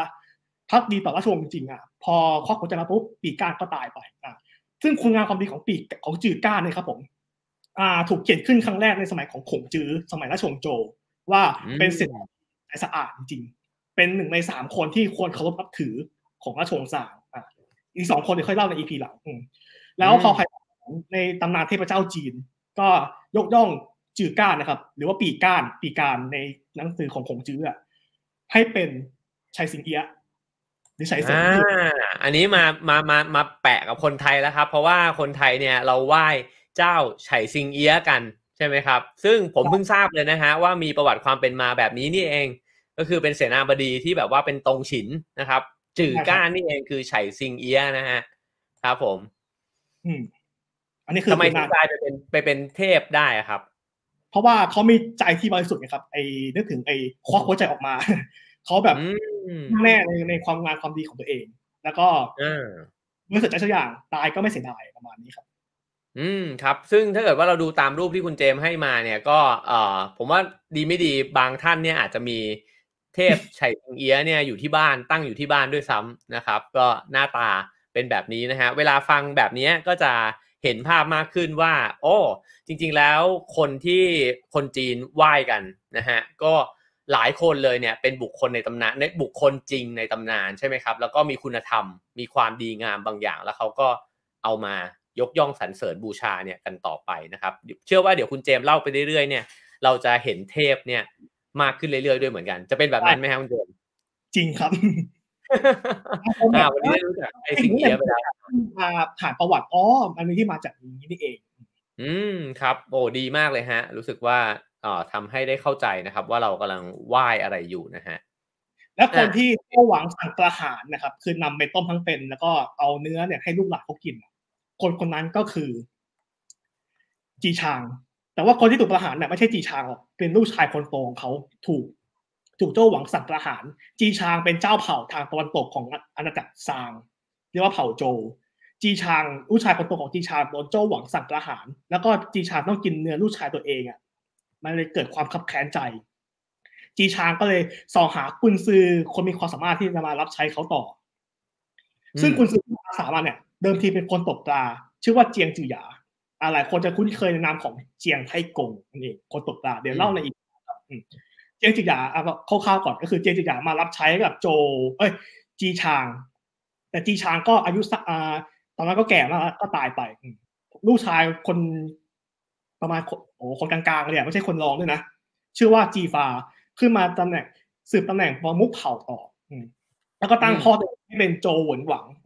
โจหวนหวังเนี่ยคือเป็นชื่อจาก มรกรรมก็คือเป็นเขาเรียกว่าพระสมัญญานามที่ตั้งให้เชิญยกย่องเบื้องหลังคนคนหนึ่งตายไปแล้วอะอืมอะทวนนิดนึงนะครับ ก็คือจีชางเนี่ยเป็นผู้นำเผ่าใช่ไหมฮะ ผู้นำเผ่าเผ่าหนึ่งแล้วก็แล้วก็ดันถูกลงโทษให้กินเนื้อลูกตัวเอง ก็เลยมีความแค้นนะครับ แล้วก็ไปร่วมมือกันกับจีฟาจีฟาเป็นอะไรกับจีชางนะครับ ลูกชายครับผม เป็นเป็นน้องชายของครับ อ่าก็คือจีชางกับจีฟา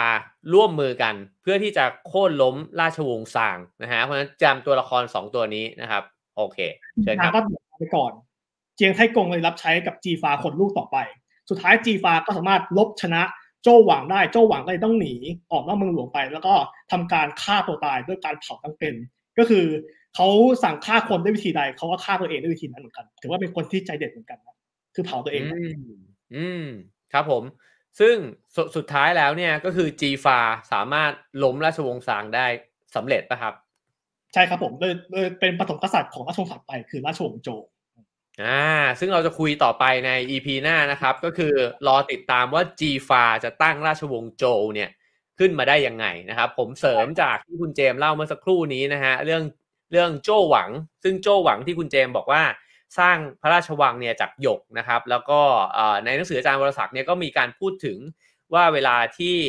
ราชอาณาจักรหนึ่งเนี่ยจเจริญรุ่งเรืองขึ้นมานะครับ คือพอมันใหญ่ขึ้นเรื่อยๆเนี่ยมันก็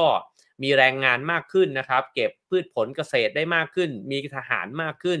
อำนาจมันมากขึ้นนะฮะสิ่งที่มันเกิดขึ้นตามมาเนี่ยมันก็คือความปรารถนาที่มันมากขึ้นด้วยนะครับ ก็คือว่า ตัวกษัตริย์เองก็จะรู้สึกว่าฉันมีอำนาจ ฉันก็อยากจะทำอะไรให้มันยิ่งใหญ่อลังการมากขึ้นนะครับเสพสุขกันมากขึ้นนะครับไม่ใช่เพียงแค่กษัตริย์เพราะว่าสิ่งต่างๆเนี่ยมันจะไล่ลงมาเรื่อยๆเลย คือขุนนางต่างๆ นานาเนี่ยก็เสพสุขกันมากขึ้นไปอีกนะครับ คือคนมันรวยอะรวยกันหมดเลยทั้งราชอาณาจักรนะครับบรรดาญาติมิตรของกษัตริย์ก็ฟุ้งเฟอ้อกันมากขึ้น เขาบอกว่ามันไล่ลงมาฮะจากขุนนางพอเสพสุขมากขึ้นเนี่ยมันมีการซื้อขายสิ่งของเนี่ยกันมากขึ้น ทีนี้มันเกิดการเปลี่ยนแปลงในสังคมครับเพราะว่าแต่ก่อนเนี่ย บรรดาแรงงานทั้งหลายเนี่ยก็จะทำแรงงานที่เป็นเกษตรใช่ไหมครับพืชผลเกษตรทั้งหลายนะฮะแต่ว่าพอมันมีความปรารถนาที่จะซื้อข้าวของเนี่ยมันเกิดสิ่งหนึ่งขึ้นมาคือ แรงงานเนี่ยเปลี่ยนจากการทำเกษตรเนี่ยไปเป็นช่างฝีมือ เพื่อที่จะผลิตสิ่งของต่างๆแฮนด์คราฟทั้งหลายเนี่ยนะฮะมาบำเรอให้กับบรรดาคนมีตังขุนนางทั้งหลาย มันก็ไปลดทอนกำลังการผลิตเนี่ยลง ซึ่งส่งผลนะฮะต่ออาณาจักรนะครับ ทีนี้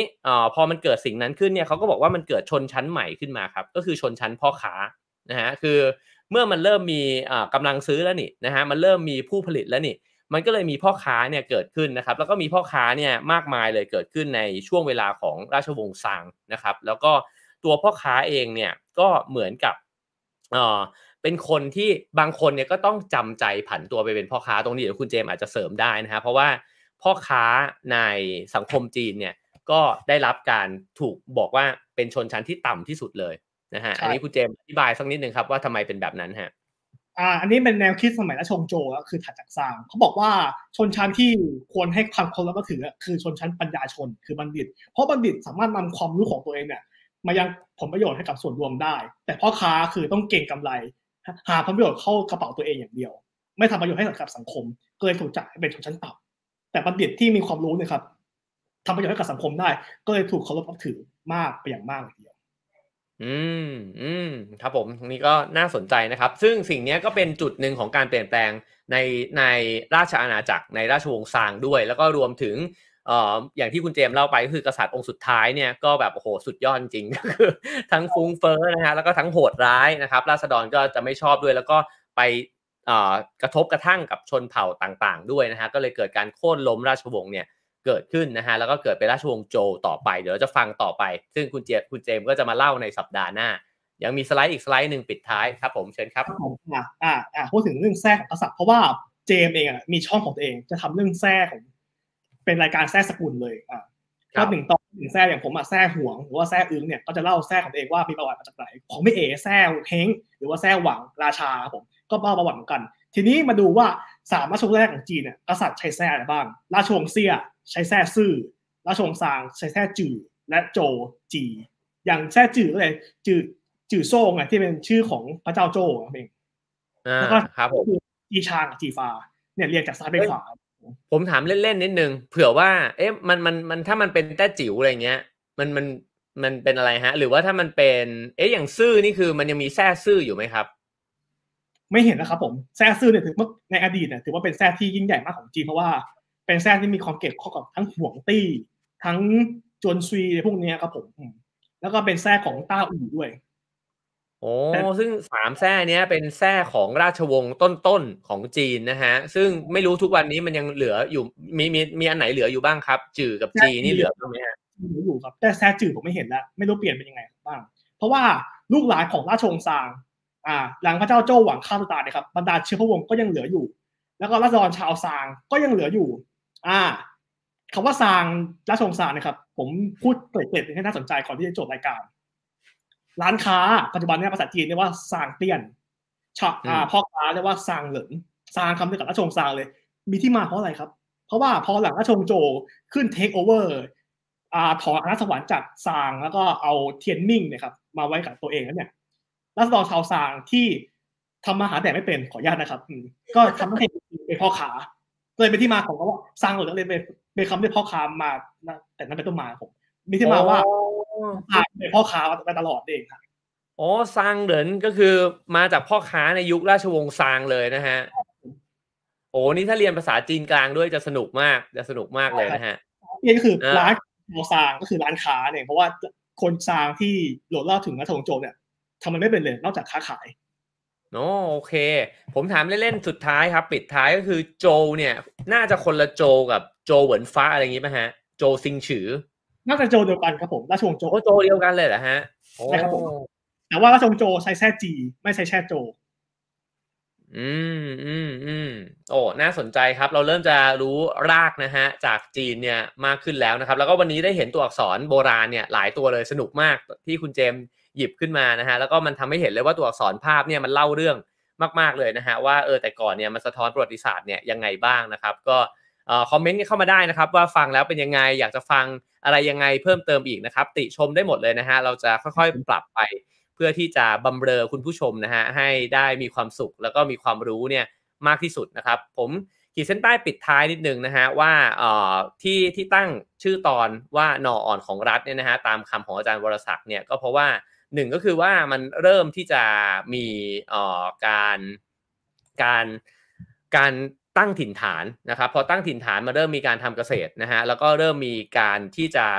ตัดส่วนแบ่งนะฮะจากเกษตรกรทั้งหลายเนี่ยเข้าสู่วังนะครับ เริ่มมีการสะสมทรัพยากรนะฮะเกิดกองกำลังทหารขึ้นมารบแล้วก็เริ่มชนะมากขึ้นเรื่อยๆนะครับแล้วก็เริ่มมีกฎหมายการลงโทษผู้คนต่างๆ นานานะฮะเกิดขึ้น มันค่อยๆเกิดเป็นรัฐเนี่ยขึ้นมาใน อาณาจักรจีนแล้วนะครับ แต่ว่าครั้งหน้าเนี่ยสนุกแน่นอน เพราะว่าราชวงศ์โจวนี่คือราชวงศ์ที่ยิ่งใหญ่นะครับ แล้วก็ขงจื้อเนี่ยบอกใช่ไหมฮะว่าโจให้เอาอย่างโจอันนี้คือโจนี้ป่ะครับ ใช่ครับผม เพราะว่าขงจื้ออะเกิดสมัยราชวงศ์โจถ้าโจจริงแบบยาวตั้งแต่จีชาไอจีฟาตั้งราชวงศ์ครับผมจนจบที่จินซีฮ่องเต้เนี่ยแปดร้อยปีกว่าแต่ว่าโจโจตะวันตกกับโจตะวันออก ซึ่งเราจะแบ่งอีพีอีกอีพีหน้าคือโจตะวันตกเท่านั้นครับผม อ่าโอเค เดี๋ยวจะมีโจตะวันตกโจตะวันออกแล้วหลังจากนั้นเราจะไปถึงจินซีฮ่องเต้นะฮะก็พยายามติดตามกันไปเรื่อยๆนะครับเราก็จะผมว่าพอฟังแล้วมันจะเข้าใจมากขึ้นเรื่อยๆเลยนะครับ ก็ตัวผมเองขอขอบคุณหนังสือของอาจารย์วรศักดิ์มหัทโนบลด้วยนะฮะสนุกมากนะครับเล่มนี้นะฮะจีนยุคบูราณรัฐนะครับ สามารถซื้อกันได้นะฮะสำนักพิมพ์สยามปัญญานะครับนี่คุณเจมก็มีเจมตำราจะเยอะกว่าผมเยอะนะฮะ ก็ให้คุณเจมปิดท้ายสักนิดนึงครับว่าขมวดหรือว่าอยากจะพูดอะไรก็ได้ครับ แล้วก็เดี๋ยวเราจะมีลิงก์นะฮะของคุณเจมที่ให้ไปติดตามช่อง แล้วก็เพจของคุณเจมด้วยนะครับ ให้คุณเจมปิดท้ายเรื่องราวในวันนี้สักนิดนึงฮะราชวงศ์ซางก็ถือว่าเป็น origin of Chinese civilization ครับผมเป็นจุดหมอกำเนิดของอารยธรรมจีนที่สามารถจับต้องได้แล้วก็มีลายลักษณ์อักษรชัดเจน เพราะว่าเกิดอักษรจีนครั้งแรกก็ในยุคนี้คือเจียกูเหวินก็คืออักษรในกระดองเต่าที่ผมมาชี้แจงว่าแต่อักษรมีที่มาอย่างไรบ้างผม แล้วก็เห็นภาพจริงว่าในยุคนั้นเขาจารึกหน้าตาเป็นยังไง กว่าจะถูกปรับเปลี่ยนพัฒนาอาร์ตแอปมาเป็นอักษรที่ใช้กันในปัจจุบันเนี่ยมันผ่านมาหลายขั้นตอนครับผมเพราะว่าห่างกันตั้งเกือบสี่พันปีเนี่ยแล้วก็ส่วนถ้าผมพูดเร็วไปหรือว่าผมพูดแบบ แบบฟังไม่รู้เรื่องผมต้องขออภัยจริงด้วยนะครับ เพราะว่านี่ก็กำลังปรับปรุงตัวเองอยู่เหมือนกันนะครับ เพื่อจะให้ปรับถ่ายทอดความรู้ที่ผมมีเนี่ย ให้กับคุณผู้ฟังได้เข้าใจให้ได้มากที่สุดครับ ผมก็มีความสุขที่ผมมาเล่าเรื่องแล้วก็ขอบคุณพี่เอกมากๆนะครับ ผมก็มีช่องของตัวเองเหมือนกัน มีโปรเจกต์ว่าจะทำรายการคือแซ่สกุลที่ผมเล่าไปติดตามครับผมเดี๋ยวไปติดตามได้เดี๋ยวผมจะแปะไว้ให้ในเพจด้วยนะครับ แล้วก็ขอบคุณคุณเจมเช่นกัน จริง ๆ แล้ววันนี้เล่าสนุกมาก แล้วก็ผมว่า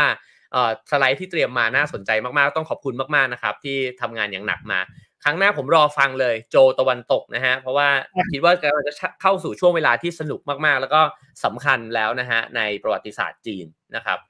อบคุณมากครับคุณเจมส์ครับเดี๋ยวเราจะชวนคุณผู้ชมนะฮะสนับสนุนรายการของเรานะครับ เพราะว่าตอนนี้ประวัติจีนกับเจมนะฮะก็ยังต้องการนะฮะการสนับสนุนนะฮะจากผู้ชมทุกคนนะครับ แล้วก็สปอนเซอร์ก็สามารถที่จะเข้ามาได้นะฮะทุกแบบเลยนะครับ จะจีนไม่จีนก็ได้หมดเลยนะฮะก็สามารถสนับสนุนรายการได้นะครับ ตามเบอร์บัญชีที่ขึ้นอยู่บนหน้าจอนะครับ เพื่อที่เราจะได้นำความรู้เนี่ยที่หลากหลายนะครับ แล้วก็เพื่อที่จะได้นำ เงินเนี่ยนะฮะให้กับวิทยากรของเราด้วยนะ ก็แล้วแต่เลยนะครับ 10 บาท 20 บาทเต็มที่เลยนะฮะ ขอบคุณทุกคนเลยนะครับ วันนี้ก็ให้คะแนนความพึงพอใจกันไม่ได้เช่นเคยเช่นกันนะครับ 5 4 3 2 1 0 นะฮะ ฟังแล้วเป็นยังไงชอบไม่ชอบตรงไหนบอกกันมาได้นะฮะ เราก็ปรับเปลี่ยนกันไปได้เรื่อยๆนะครับ ขอบคุณคุณเจมส์มากๆ เดี๋ยวถ้าคุณเจมส์ว่างเราไปต่อกันในขับเฮาส์สักนิดนึงได้ไหมฮะ ได้ครับผมยินดีเลยครับ แล้วก็อีกอย่างหนึ่งก็คือทุก EP และ EP หนึ่ง EP สองนะครับผมจะเขียนสรุปในเพจผมด้วย ผมก็มีเพจอ่าไปตามอ่านกันได้นะครับใช่โอครับเค ก็ช่องของคุณเจมส์เนี่ยถ้าจะตามก็พิมพ์ตามชื่อ อันนี้ได้เลยนะฮะ เจมส์ไทจงนะครัฮะบผมเจมส์ไทจง แต่ว่าชื่อเพจก็จะเปลี่ยนไปนิดนึง เปลี่ยนให้จงเจเป็นมส์บทหวนจง เจมส์หวนจงนะฮะ V E เอ่อ W E N นะฮะโอเคครับผม งั้นเดี๋ยวไปต่อกันใน Clubhouse ครับคุณเจมส์ครับ ก็ขอบคุณคุณเจมส์ก่อนในที่นี้นะฮะ ขอบคุณมากครับผม ขอบคุณครับขอบคุณครับ 再见 ครับ 再见 ครับเอ้ยสวัสดีครับทุกท่านครับ再见 ครับนี่โอรับผมเคครับผมก็ขอบคุณสปอนเซอร์ของเราด้วยนะครับเจลอาบน้ำ e s e r a Extra Gentle Cleanser นะครับที่สนับสนุนรายการที่เอ่อให้ความรู้นะครับ ดีๆ อย่างนี้ผมเองก็ได้รับความรู้ไปด้วยระหว่างที่จัดรายการนะครับเจลอาบน้ำ e s e r a นะฮะใช้อาบน้ำล้างหน้านะครับ ได้ทั้งเด็กเล็กเด็กโต แล้วก็ ทั้งผู้ใหญ่ที่ผิวบอบบางแพ้ง่ายนะครับ เพราะว่าอ่อนโยนต่อผิวนะฮะปรับค่า pH กรดด่างของผิวหนังนะฮะทำให้ผิวแข็งแรง แล้วก็พออาบเสร็จหรือว่าล้างหน้าเสร็จเนี่ยก็รู้สึกได้ถึงความชุ่มชื้นที่ผิวหนังทันทีนะครับก็ซื้อได้ตามร้านขายยาใกล้บ้านคุณนะครับเจลอาบน้ำอีเซรานะครับขอบคุณนะครับสำหรับสปอนเซอร์ที่น่ารักของเรานะครับ แล้วก็พรุ่งนี้มาเจอกันแบบสั้นๆนะครับใน Have a nice brain นะครับก็หวังว่าจะสนุกสนานนะฮะกับรายการในวันนี้ แล้วก็ คิดว่าถ้าติดตามช่อง Raw Finger ไปเรื่อยๆนะฮะจะได้ความรู้ที่หลากหลายมากๆสุดๆเลยนะฮะก็จะมีตอนนี้ก็มีทั้งอินเดียทั้งจีนนะครับ ทั้งประวัติศาสตร์ศิลปะตะวันตกนะฮะก็คงจะสนุกสนานกันนะครับ โอเคครับ ถ้าใครเล่นขับเฮาส์เดี๋ยวไปเราไปต่อกันในขับเฮาส์นะครับ ถ้ามีคำถามหรือว่ามีมุมมองมาแลกเปลี่ยนกับคุณเจมส์ก็ยินดีนะครับ คุณเจมส์ก็จะไปอยู่ในนั้นด้วยเช่นกันนะครับ แล้วเจอกันครับผม Have a nice day ครับผม